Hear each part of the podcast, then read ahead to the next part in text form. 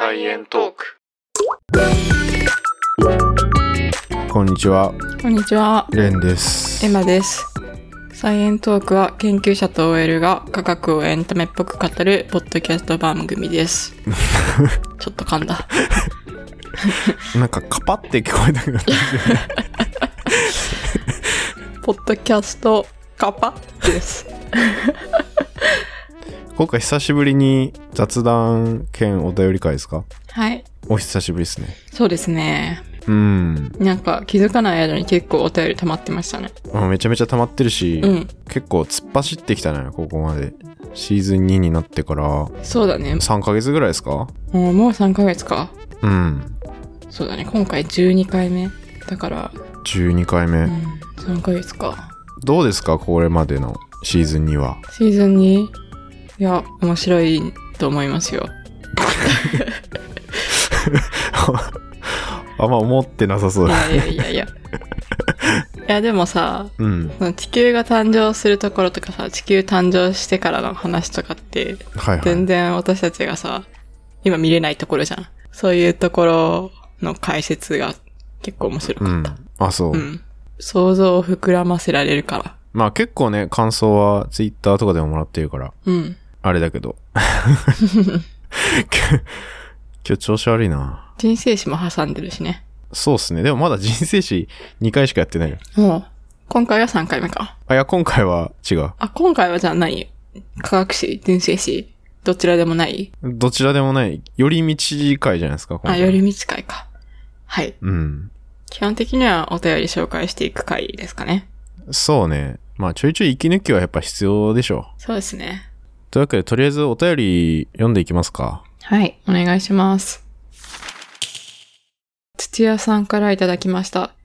いつも興味あるお話ありがとうございます。お二人の掛け合いが楽しく番組に引き寄せられます。署名は忘れましたが、生物の誕生の可能性について50メートルプールに部品をバラバラにした腕時計が水の力だけで完成品になる可能性とあり、ものすごく低い確率なのだなと思いました。こんな確率で地球以外に生物がいるのか考えています。これからも拝聴していきます。とのことです。ありがとうございます。ありがとうございます。これ結構ね、有名な話だよね。うーん。え、この話したっけ？いや、この話は出してないんだけど、え意味わかるけど、意味わかんないよね。あ、意味わかるけど意味わかんないね。確かに。まずさ、パーツ2個ぐらいでもさ、うん50メートルプールに2個ポイって入れてさ、ぶつかる確率相当低いよ。そうだね。そもそもが。それ、腕時計の、これでいう腕時計のパーツ何個ある想定なのかわかんないけどさ。そうそうそう。これ、どういう想定で、この可能性になるんだろうね。ちゃんと計算とかされてるんだよね、多分。50メートルプールっていう50っていうのもさ、ちゃんと具体的な数字だし。いや、この地球にい生命が生まれた確率みたいなの、ちょっと、リファレンスどこなのかわかんないけど、うん。発祥何なんだろうね、これ。これ結構有名なんだね。みんなが言ってるんだ。うん、俺なんか本でも読んだことある。うーん。例えとして、まあ、これぐらい確率低いんですよ、みたいな。ふんふんふんふん正確なのかね？この可能性の例えは。いやー、正確かどうかはちょっとわかんないですけど、まあでも低いっていうことか。まあなんか分子と分子がぶつかるみたいなうんうん。とこから計算してんのかな？ここも気になるね。どういう風にうん。出したのか。あと、めっちゃ俺が気になるのがこの話毎回、プールは攪拌されてるの？っていうのが気になる。確かに。だって水流で結構変わるよ。うーん。そうだね。どこにそのプールがあるかによるよね。そうそうそう。いや、これマジで化学反応とかって、うん。液体をさ、どれぐらいのスピードで混ぜるかとかさ、うんうん。によって、本当にさ、反応の進み変わるからさ、うんうんうんうん。みたいなのを考えると、この50メートルプールをどれぐらいのスピードでうん。混ぜた時の話をしてるんだろうって思うね。だってこれ流れなかったらさ、ね、まあ流れはさ、なくってもさ、空気はちょっと流れてるわけじゃん。そういう感じの、あんまり波とかはないようなイメージがあるけど。そしたら沈んで終わりじゃん。そこから組み上がるってこと？わかんない。プールもさ、外にあるか中にあるかによってさ、だいぶ 可能性変わってくるね。でもさ、中のプールで全く水の流れなくって、うん。部品っぽいって沈めただけだったらさ、ゼロパーじゃない わかんいや、ないけど、ゼロはないんじゃん。ゼロはないのこれ。0.0001とか。うわ、そっか、ゼロはないか。水の力だけで。うん。確かに水の力だけでって言ったら、他に力全くないみたいな感じするよね。うん混ぜる力とかかき混ぜたら結構確率上がるかもな。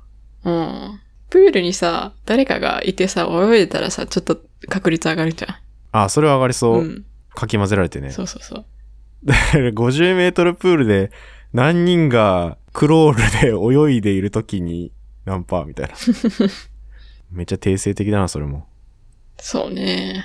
いや、混ぜるなら混ぜるでちゃんと何 RPM で攪拌してるかちょっと知りたいね。ぐるぐる混ぜるんだったら。RPM ってでもなんか、円を描いて混ぜるみたいなイメージあるんだけど。RPM はそうだねう。ん。でもぐるぐる混50メートルプールって縦長じゃん？確かに。だから波みたいな感じの方が、うん。地震起きた時みたいな感じになった方が、まだあるか。あ、そっか。地震が起きる可能性もあるからね。あ、確かに地震の起きる確率も入ると、ゼロはないな。うん。揺れるもんな、どう考えても。いや、わかんない。でも水の力だけで書いてるから、そういうのは考えないのかもしれない。あ、地震の力禁止？これ。禁止禁止。あ、禁止か。無理じゃね？無理だね。まあでも、生命生まれるのもまあ無理じゃねっていう感じするから、うん。そういうことっすね。そういうことですね。じゃあ別に腕時計じゃなくていいじゃんね。うん。何だったらいいの？え？ちょっとわかんないけど。パーツが多い代表が腕時計ってこと？これ。かもね。うーん。別に、ジグソーパズルとかの方がまだ、おー。なんかやってもちょっとありえそうな感じするな、ジグソーパズルだったら。まあ、ジグソーパズルもさ、何ピースかによるんじゃない？う ん何ピースかによる。てか腕時計作るときってネジ回さないといけないでしょ。うん。それもできちゃうってことね。そうそうそう。多分。なるほど。いうん。やこれ、これを計算した人いたらちょっと教えてください。あの、さっきちょろっと検索したけど分かんなかった。うん。マジで一瞬しか調べてないけど。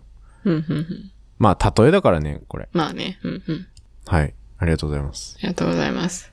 面白いですね。メールでいただきました。はい。ありがとうございます。これ結構前なんだけど、うん、うん。えーシーラカンス侍さんからいただきました。ありがとうございます。レンさん、エマさん、こんにちは。初めてお便り差し上げます。シーラカンス侍と申します。私は現在博士課程2年の大学院生で生命科学分野の研究に励んでおります。Spotify にてサイエンスのキーワードで検索してサイエントークを発見し、この1週間で一気に全エピソードと YouTube ライブアーカイブを拝聴しました。レンさんのおしゃべりにはサッカー部特有のやんちゃな雰囲気と理系学生のロジカルさ、正義感を随所に感じ、同じサッカー部出身理系学生として勝手に親近感と多大な尊敬、憧れを抱いております。一方のエマさんは、ゆるふわ天然かと思いきや理系チックな思考回路や裏に秘めた好奇心を感じさせ、思わずファンになってしまう人柄で魅力的です。魅力すごいです。科学を一般の方に伝えることは自分も大いに関心を抱いているので想像がつくのですが、リファレンスに当たりながら雑談を交えながら一般の方に届けることは簡単ではないと思います。とても素敵なポッドキャストだなと前は感銘を受け、日中の研究室でのデスクワーク中に楽しく聞かせていただいております。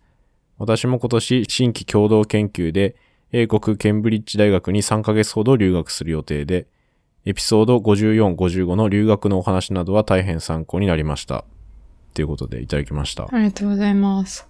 いやー、嬉しいお便りですね。褒めちぎっていただいてますよ。そうですね。ベタボレですね。ベタボレ？ベタボメ。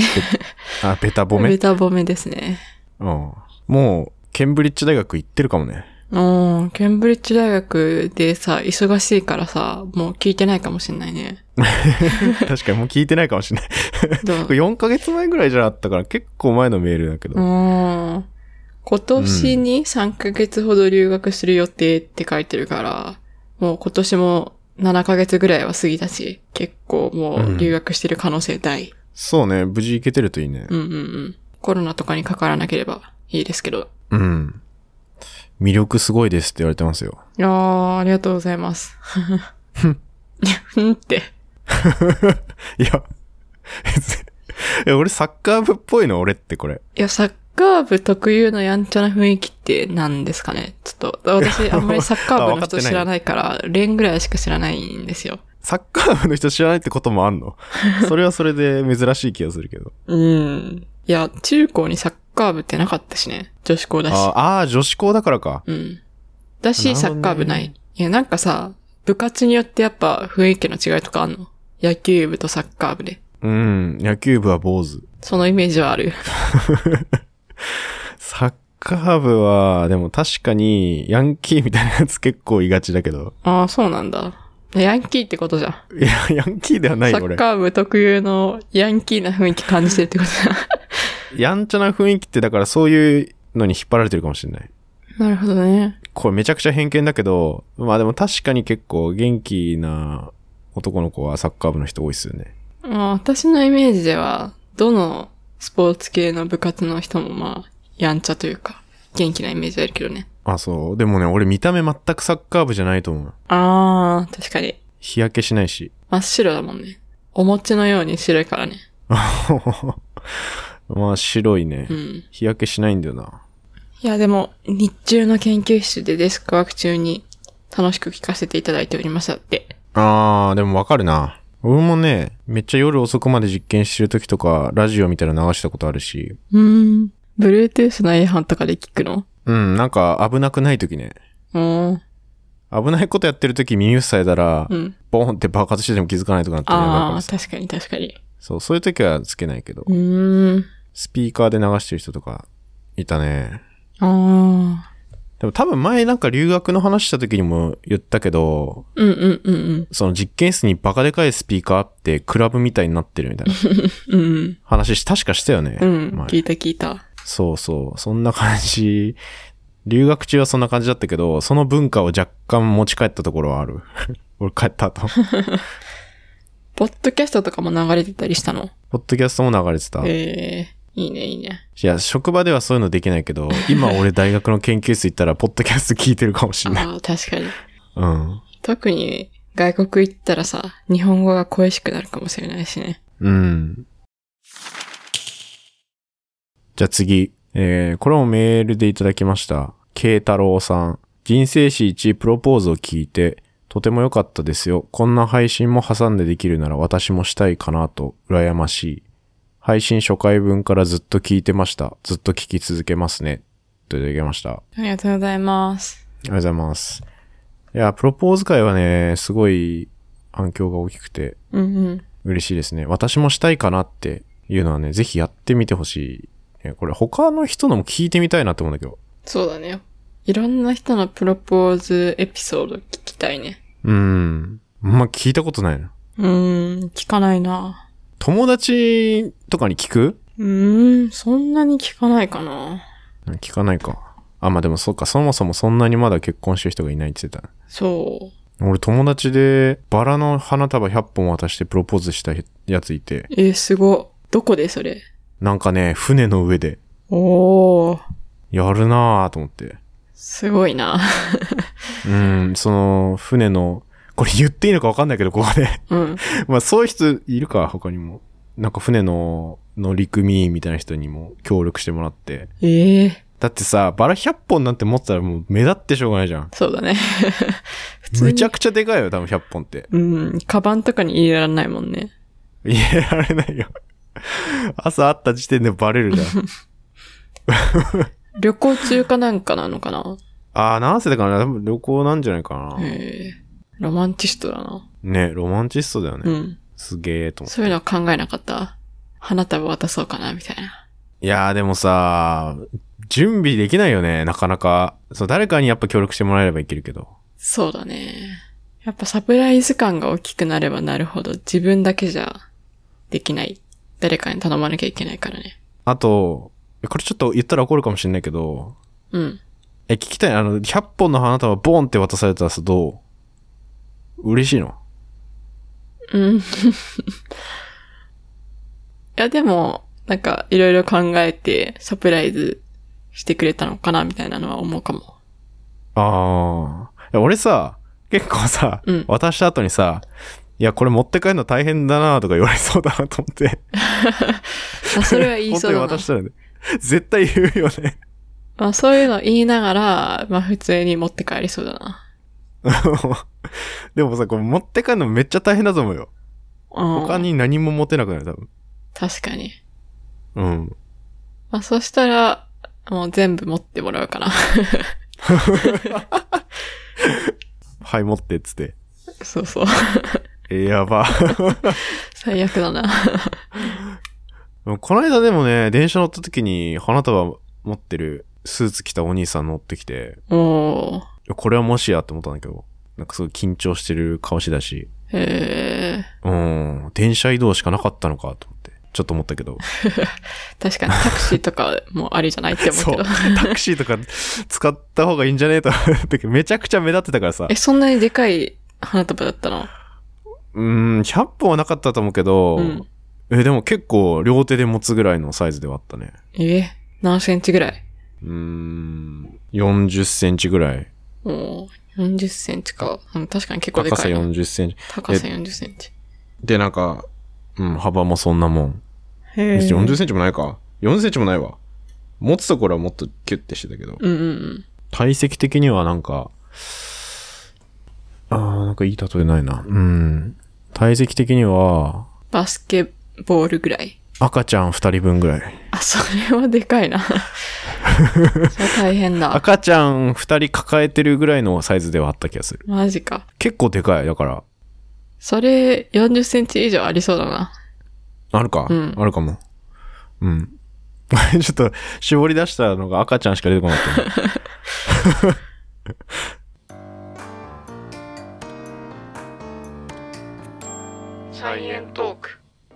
いや、本当にプロポーズ会はね、いろんな人からコメントいただいてありがとうございます。うん。あてか、じゃあ先に、先に一個読読もうかな、このお便り。はいはい。ちょっと一個 読んでいいっす？じゃあ。あ、どうぞどうぞ。えっと、ムーさんよりいただきました。え、それ言うの？これ言わない方がいいえ、ちょっと一応言ってみて。無理そうだったら、なしにするけど。ムーまたはエママって書いてんだけど。はいはいはい。えー、レン君、エマちゃん。地球誕生、人類誕生の科学史に人生史を入れ込むなんて、憎い演出。レン君はとても頭の良い青年だと思っています。本当にエマで大丈夫とし余計な心配。でもエマのこと末永くどうぞよろしくお願いいたします。涙が出るほど嬉しい。っていうのが来てます。はい。エママですね、そのコメントは。エママですね。ちょ、ちょっと水飲んでいい？これカットするか。どうしようこれ。いや、いいよ別に。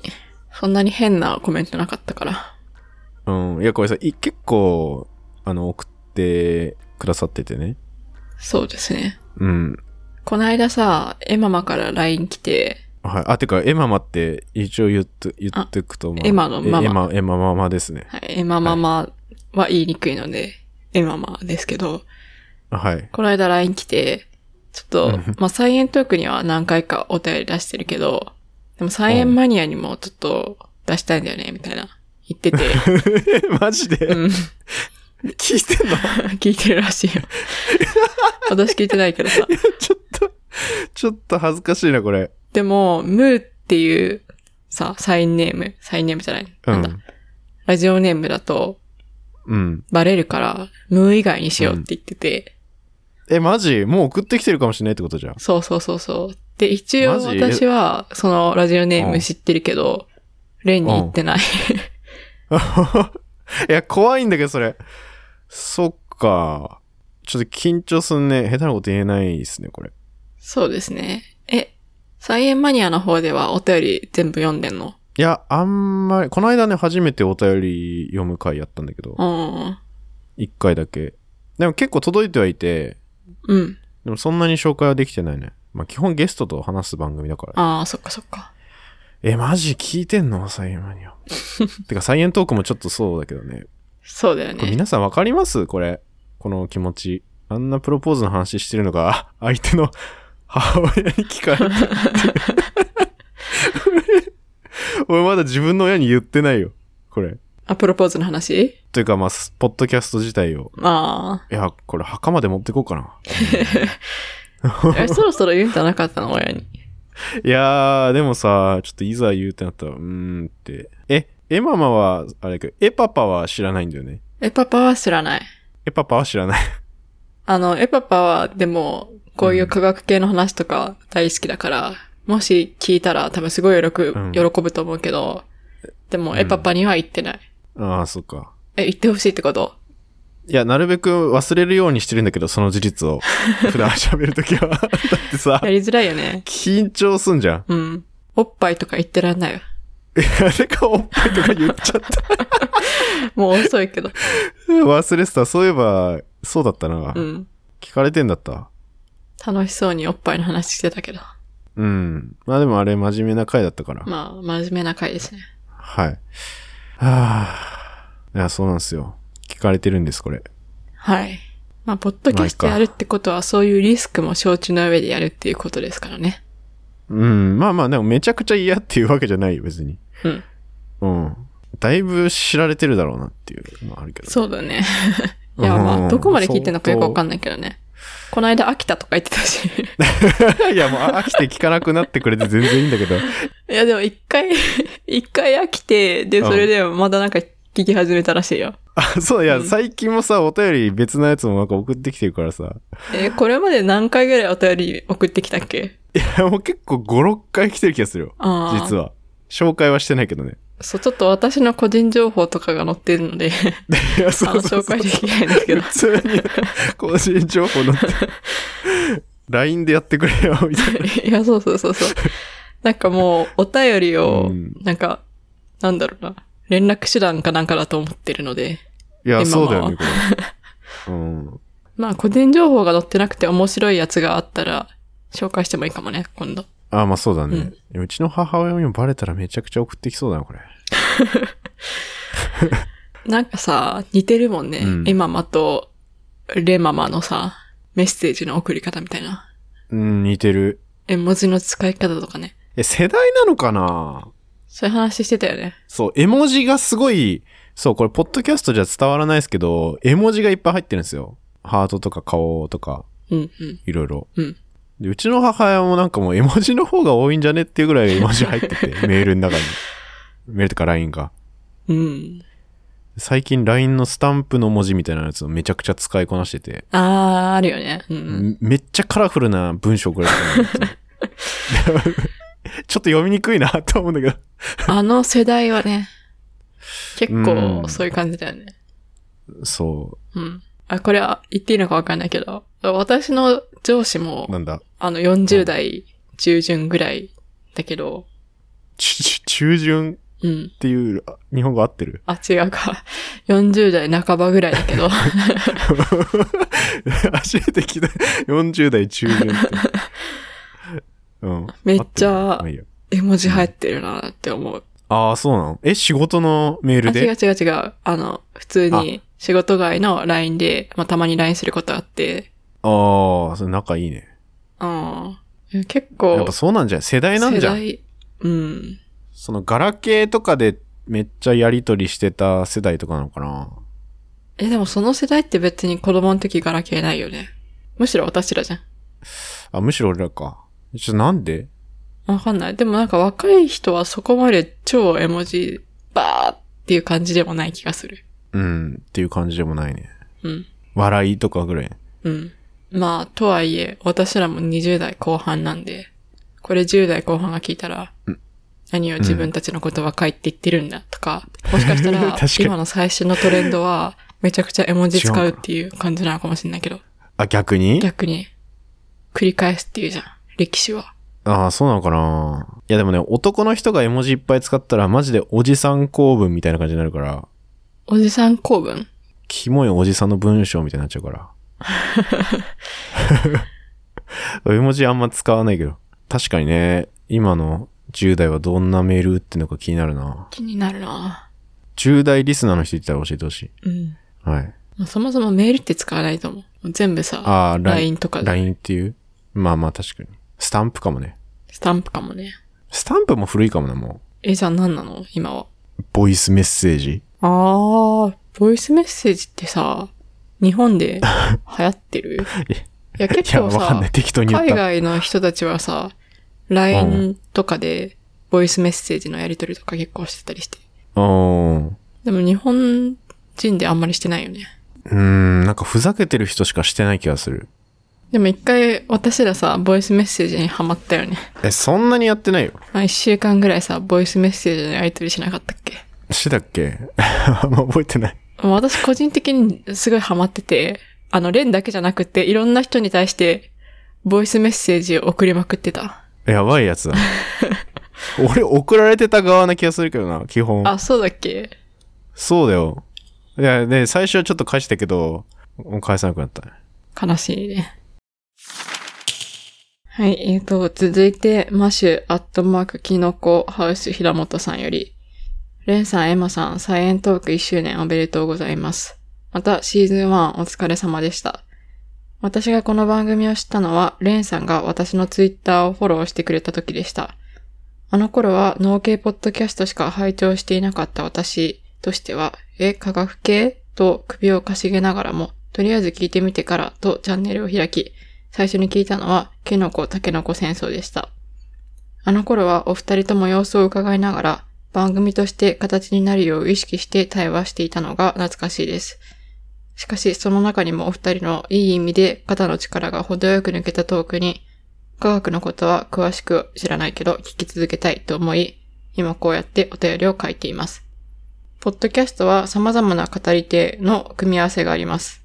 一人、友達、上司と部下、夫婦、兄弟、双子、そしてお二人の恋人同士という現実には40代のおっさんが聞こうとしたらただの変態扱いされそうなのに、ポッドキャストなら何の問題もなく聞いていられる。そんな非現実的な雰囲気も味わわせてくれる。って変な意味ではないですよ、わら。話を戻しまして、科学という理系ではない人からすると、とっつきにくいテーマをゆるく楽しくトークすることで、ハードルが下がり、興味を持つきっかけをくれたお二人に感謝しています。いつもありがとうございます。では、長文失礼いたしました。ありがとうございます、いつも。ありがとうございます。ああ、キノコタケノコ戦争懐かしいな。懐かしいね。もう1年ぐらい経ったんじゃん1年ぐらい前か。うん。すごい偶然だね、これ。キノコタケノコ会をキノコハウスの人が聞くっていう。キノコに興味あるからさ、まずキノコタケノコのタイトル見てさ、これ聞いてみようってなったんじゃない？ああ、そういうことかな。まあでもそのキノコではないけど。お菓子の方だけど。まあまいや、あれもさ、あ。うん。討論するシリーズとか言って1回しかやってない。他になんかあるかな？他ね、テーマはね、もう考えたらいろいろありそうじゃない？なんかさ、キノコタケノコが結構うまくいったから、そんな感じで他にも討論会みたいなテーマないから、みたいな、その後二人で考えたけど、結局いいのがさ、浮かんでこなかったんだよね。うん。ちょっとやる気が上がらなかったっすね。別にやってもいいんだけど。でも、ポッキーとプリッツとかでやってもしょうがないじゃん。そうだね。やっぱキノコタケノコにはかなわないよね。いや、しかも熱量を持てるかどうかって大事だと思うんだよね。確かに。対立にならないじゃん。うん。いや、また、私もさ、でも言う、言うほどキノコめっちゃ好きみたいな感じじゃないけどね。いや、なんか、どっちでもいいやみたいな感じだったらでもさ、成り立たないじゃん、これ。そうだね。まあ、そういう体で喋ることはできるかもしれないけど、うんうん。それ結構熱量足りんかなと思って。まあ、思いついたらだな て 適当だけど。そうっすね。農系ポッドキャスト。知ってますか農系ポッドキャスト。まあ、農系ポッドキャストっていう存在があることは知ってます？うん、なんかいっぱいある。ちょっとあんまり聞いてないですけど。いや、もうね、全部、全然、てか全部聞こうと思ったらすごいことになる気がする。うん。なんかいっぱいある今。すげえなーと思って。なんか番組の数も多そうだし、テーマも深そうだもんね。すごいよね。一大勢力ですけど。いやでも、ポッドキャストだけじゃない？農系っていうジャンルあるの。いや、他のとこではあるのかもしれないけど、なんか、ポッドキャストではすごい農系がでかいっていうイメージがある。うん。農系 YouTuber とかあんま見たことないあもん。んま聞かない。でもなんかマッチしてんじゃん、やっぱ。マッチしてるんだろうね。農業しながら。うん。くからさっきの大学院生みたいにさ、実験のデスクワークしてる時に科学系のポッドキャスト聞けばいいんじゃない？みたいな。それもうちょっと入ってほしいよね。あー、科学系ポッドキャストを増やすためにってこと？そうそう。あ科学系ポッドキャスト、科学系の方がさ、ジャンルいっぱいあるじゃん、多分。ー、そうだね。いや、わかんない。脳系の中で細かく見てったら、まあ雑談系とか入ってくると何でもありだけど、うん。科学系まだ少ないよね。確かにな。数が。そんな多くない気がする。でもさ、聞いてほしいリスナー層とかもさ、まあ、うん。番組によるかもしれないけど、私たちは別に科学者の人たちだけに聞いてほしいっていうよりは、むしろ、もっといろんな人に聞いてほしいっていう感じじゃん。そうね。だから、研究室で聞くっていうのもそうだけど、普通に何か家事とかしながらうん。聞いたりしてほしいね。うん。どっちもじゃない。どっちもか。中間ぐらいがいいよ、多分。っそうだね。て思ってんだけど。ね、農系ポッドキャストがさ、すごい増えてる、増えてるっていうかいっぱいある理由は、それは主にリスナーさんが農業系の人なのかな。まあ、それもあるだろうし、あと、農家の種っていうポッドキャストが、うん。ポッドキャストアワードとか、うんうん。まあ中で受賞してたりして、うん。で、こういうのがあるぞ、みたいな。結構フィーチャーされてたと思うから、ああ、なるほどね。なんかそういう賞とか取ってる中で、うん。農系ポッドキャストがあると、そのジャンル自体がすごい、盛り上がるよね。うん、注目されるんだろうね。そしたら自分もちょっとやってみようかな、みたいなうん。人増えんじゃない？なるほど、なるほど。ガチ研究者のポッドキャストはまだまだ少ないかなってうんうん感じです。うんうん。ガチ研究者ってなん、なんていうの？なんていうの？学生以上ってこと？で社会人で研究者でって、もう相当少ないから、やってる人って。うーん。もっといていいような気するんだけどね。うんうん有機化学とかいてほしいもん。うん。うん。言葉でやるのむずいけど。うんうん。いや、リスナーで有機化学やってる人はいるんじゃない？ああ、それはいるかもうね。ん。でもやる側としては、あんまり。いや、ひたすら有機化学の話するポッドキャストを誰かやってほしいな。それ、リスナー数伸びるの難しいな。難しいかな月1ぐらいでゲスト出演したよ、それ。誰かとやったら、有機化学じゃなくてもいいんだよな。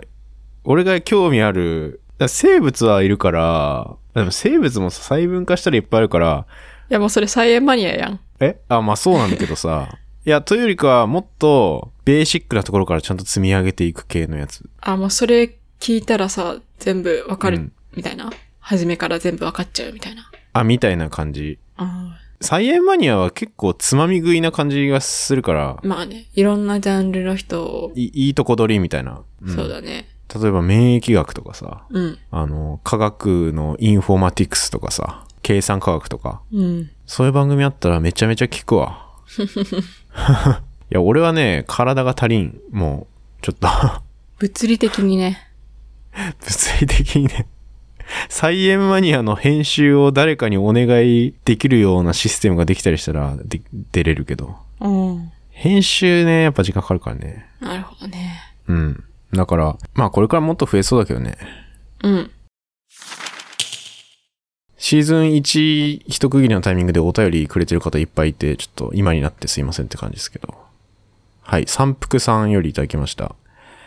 レンさん、エマさん、はじめまして。サイエントークのシーズン1が一区切りになるとツイッターで知り慌てて初お便りをお送りしています。お二人の感情的ではなく研究者らしく冷静で論理的かつ感性に溢れたやりとりがとても楽しくいつも聞いています。私は幼い頃から理科と社会が好きで好奇心旺盛な少年時代を過ごしていたのですが、高校、大学と受験に直面した時、私の好きな科目はことごとく受験的価値が認められず、国数 A という3科目の比重の重さに絶望的な思いをさせられ、随分と苦労させられました。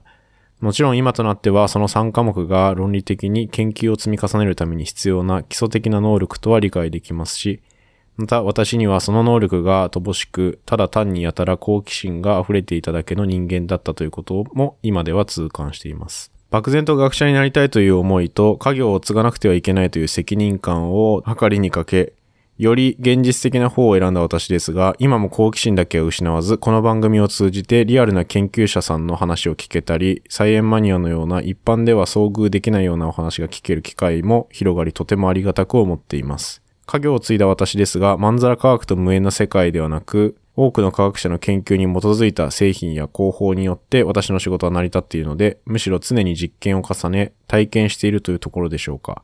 経験が重用される職種、建築業です。でもあるので、研究者の方よりも実際の結果に対する知見は案外多いのかもしれません。単に学者にフィードバックする機会がないようにも思います。こういうケースは他の業種でもあるのかもしれませんね。学者は業界のための研究をしているわけではないでしょうし、職人は研究者のためのデータ収集をしているわけでもないですから。はあで、86回でも述べられていた遊び心の部分は同感でした。それを論理的に解析し、積み上げていくのはとても地味な活動で、それができる人だけが研究者になれるのだと思います。そして私はそれができない人間だと今では自覚しています。現場で臨場している時がただ楽しいだけの人間ですから、研究者にはなれませんね。この番組はレンさんのツイッタースペースやサイエンマニアなどの企画で好奇心が随分刺激されますし、エマさんの一般人としての視点が私自身の視点ともよく、程よく重なりとても共感できます。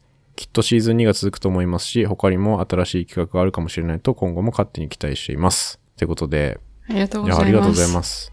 どうすか？いやー。そうでしょフリーズした。今もう一回読み直してた今。いやいや、今ちょっと読み返してる。建築業か。でも結構建築業、どうなんだろう。研究者の、まあ、テクニシャン的なところとか、そういうとこが似てる気がするけどね。うん。技術みたいな。実際に手を動かしてやってる人たちは、学者にあんまりフィードバックする機会がないんだね。っていうのは、へーって思った。まあ、そりゃそうかとも思うけど。確かにそのみ、うん。え、普通にそれ建築業の話でしょ？建築業の話。86回っていうのは、研究者になるためにどうするかみたいな話だっけ？そうそうそう。うん。で、遊び心の話は、そう研究者になるためにどうしたらいいんですかっていうお便りが来てて、そこで、まあ勉強も大事だけど遊び心も大事だよねみたいな話をしたんでね。うんうんうん。本当に遊び心を失わない人っていうのは研究者に向いてるよね、やっぱり。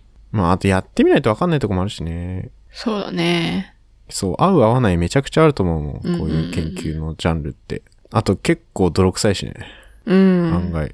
そういう粘り強さみたいなのある人も必要だよね。マジで、このちっちゃい容器からこのちっちゃい容器に移すみたいな謎の作業を永遠とやるみたいなのは全然あるから。うんうん。まあそういう粘り強さは必要だけど。うんうん。いや、国数への重要性、確かにって思った。うん。だ懐かしいな。でも理科と社会もさ、重要だよね。配分が少ないっていうことでしょ。うん。配分少ないけど、大人になってからはさ、結構、特に社会とかって一般常識みたいなところと繋がってくるから、うんうん社会に興味があるっていうのはいいよね。うん。いや、いいと思うけどな。うん。そんなに比重、あ、まあでもそっか、確かにな。大学受験、そうだっけ？国数 A はすごい比重高いよね。まあ好奇心が刺激できてたらいいな。うん。それが目的ですもんね。うん。でもね、多分、不、不完全だと思うんだよね。サイエントークで話してる話とかって。不完全っていうのは？その全てを説明できてるかって微妙だなと思ってて。まあ、それはそうだろうね。すべて説明しようと思ったらもう研究者になるしかないよね。うーん。まあ、あと時間の制約と、これ分かってないよみたいな仮説の話とかもあるじゃん。仮説ってもう、すごい数あったりするからうんうん、全部紹介してるわけでもないし。だから、きっかけ作りみたいなところにはなってるけどね。うんうん。それで刺激でき、好奇心を刺激するっていう意味ではできてたらまあ、嬉しいけど。うんうん。はい、じゃあ続いて、シロさんより。君の命はどこからの回を聞かせていただきました。最初のレンさんのボケ自己紹介にエマさんが無視するくだり笑ってしまいました。生物の起源についてはやっぱり気になりますし、ロマンが溢れていますね。エマさんの宇宙から来たにせよ、地球でできたにせよ、宇宙のどこかではできているっていうことだから、どうやってできたのかの方が重要って意見は納得させられました。そしてそこから次元の話につなげていくあたり、すごいです。確かに高次元においての生物っていうのもいるのかもしれないですね。これからも楽しみにしています。とのことです。はいありがとうございますありがとうございます。いいこと言ってんねい。いこと言ってるね。うん、やっぱり生物の起源とかに興味ある人は多いんだね。確かに確かに。さっきのさ、時計をプールの中で完成させるぐらいの可能性っていうのもあったけど。まあこれだって言えたらいいんだけどね。でもこれだって言えないからこそ、こんなに面白いのか。うん。うん、再現できないといけないだろうな、その場合。いつかさ、確信を持ってこれだっていうことができるようになるのかな。でもあくまでも過去の話だからもう予想するしかないよね。再現するのに時間かかりすぎるからな。加速試験みたいなのできたらいいんじゃない？できないから。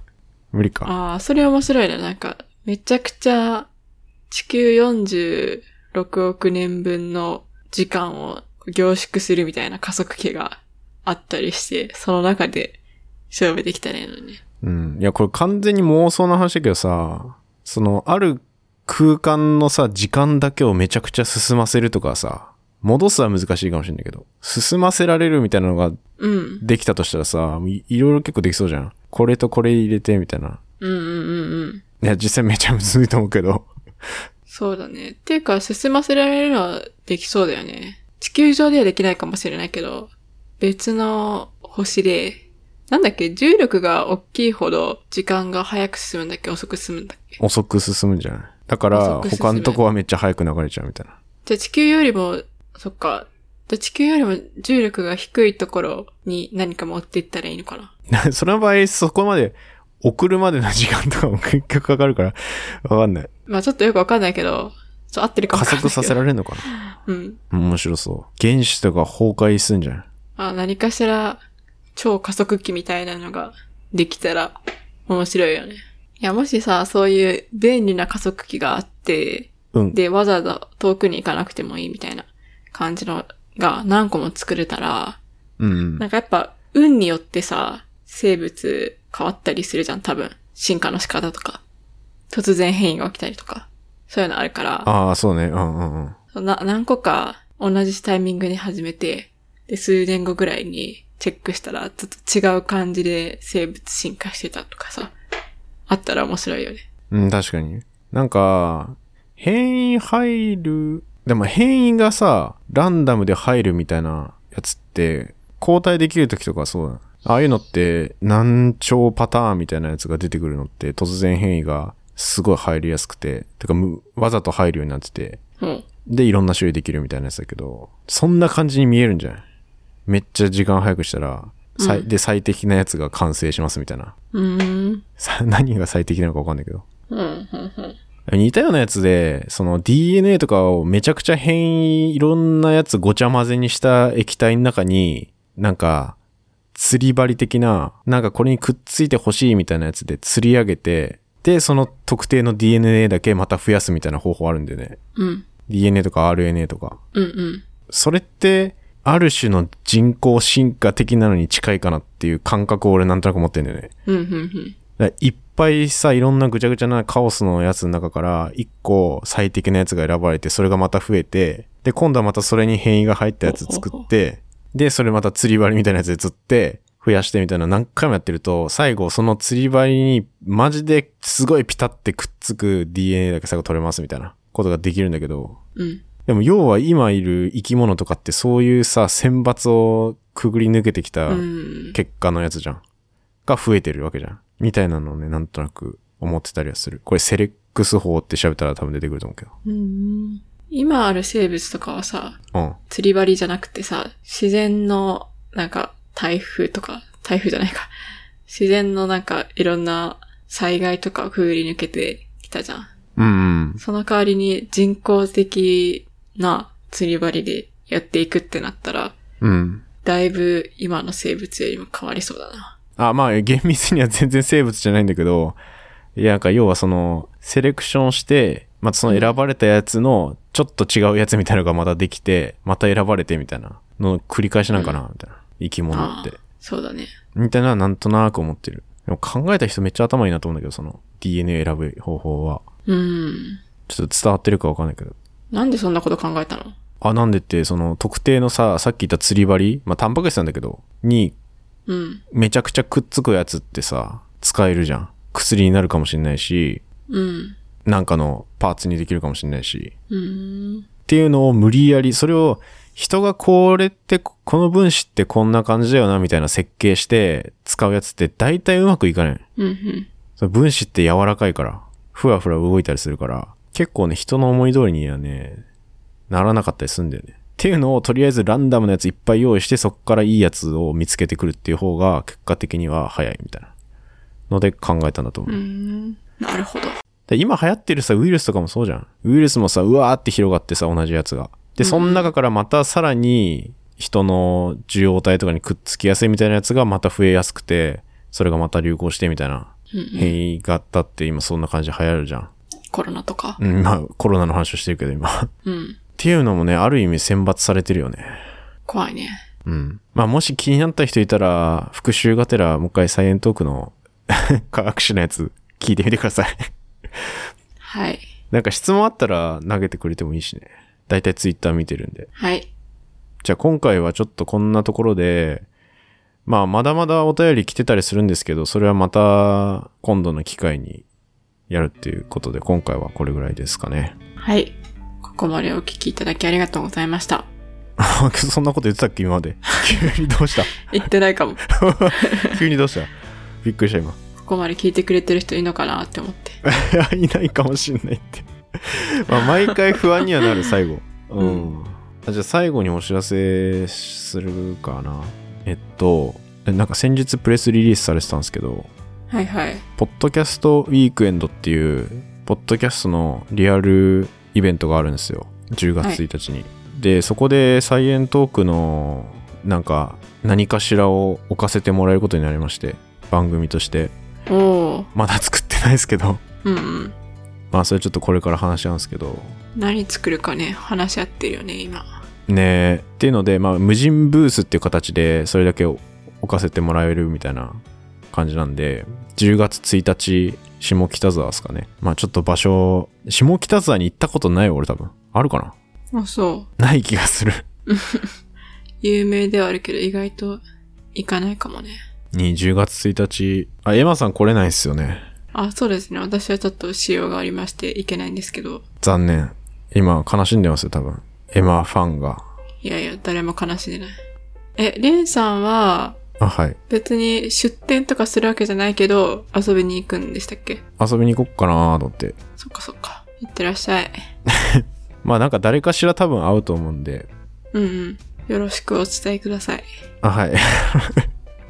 はい、あのー まあ顔わからないと思うんですけど、このアートワークみたいなやつ歩いてるなと思ったら声かけてください。白い大きい人が歩いてたら、レンさんかもしれない。いや大きいお餅みたいな人が歩いてるかもしれない。いや、お餅って言ったらめっちゃ太ってるやつみたいじゃん。そんな太ってはない。太ってない白いお餅がいたら、悪口だよ、それ。悪口だよ、それ。今日何回もお餅って言うけど。うんはい、歩いてたら、ぜひね、声かけてください。まあ、ちょっと先だけど、まだ。声かけてあげてください。10月1日なんでね、っていうのがお知らせです。はい。はい。というわけで、今回もありがとうございました。ありがとうございました。